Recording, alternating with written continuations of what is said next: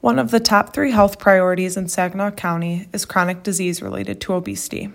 According to SaginawPublicHealth.org, more than one in three adult residents in Saginaw County are considered obese. To put it into a percentage, 36.5% of adults in Saginaw County are considered obese, while on average only 32% of Michigan residents are overweight. Furthermore, 16.8% of Saginaw high schoolers are struggling with obesity, which shows that obesity is an issue for all ages and all types of people in Saginaw County. Chronic disease related to obesity includes stroke, heart disease, cancer, and type 2 diabetes.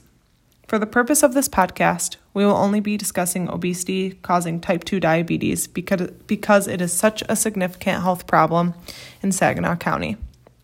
Obesity and the chronic illness of type 2 diabetes are directly correspondent to each other and are creating a major health problem in Saginaw County.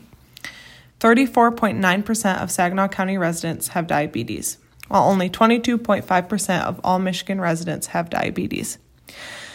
This is a substantially high number and is a major health issue within Saginaw County that needs to be addressed.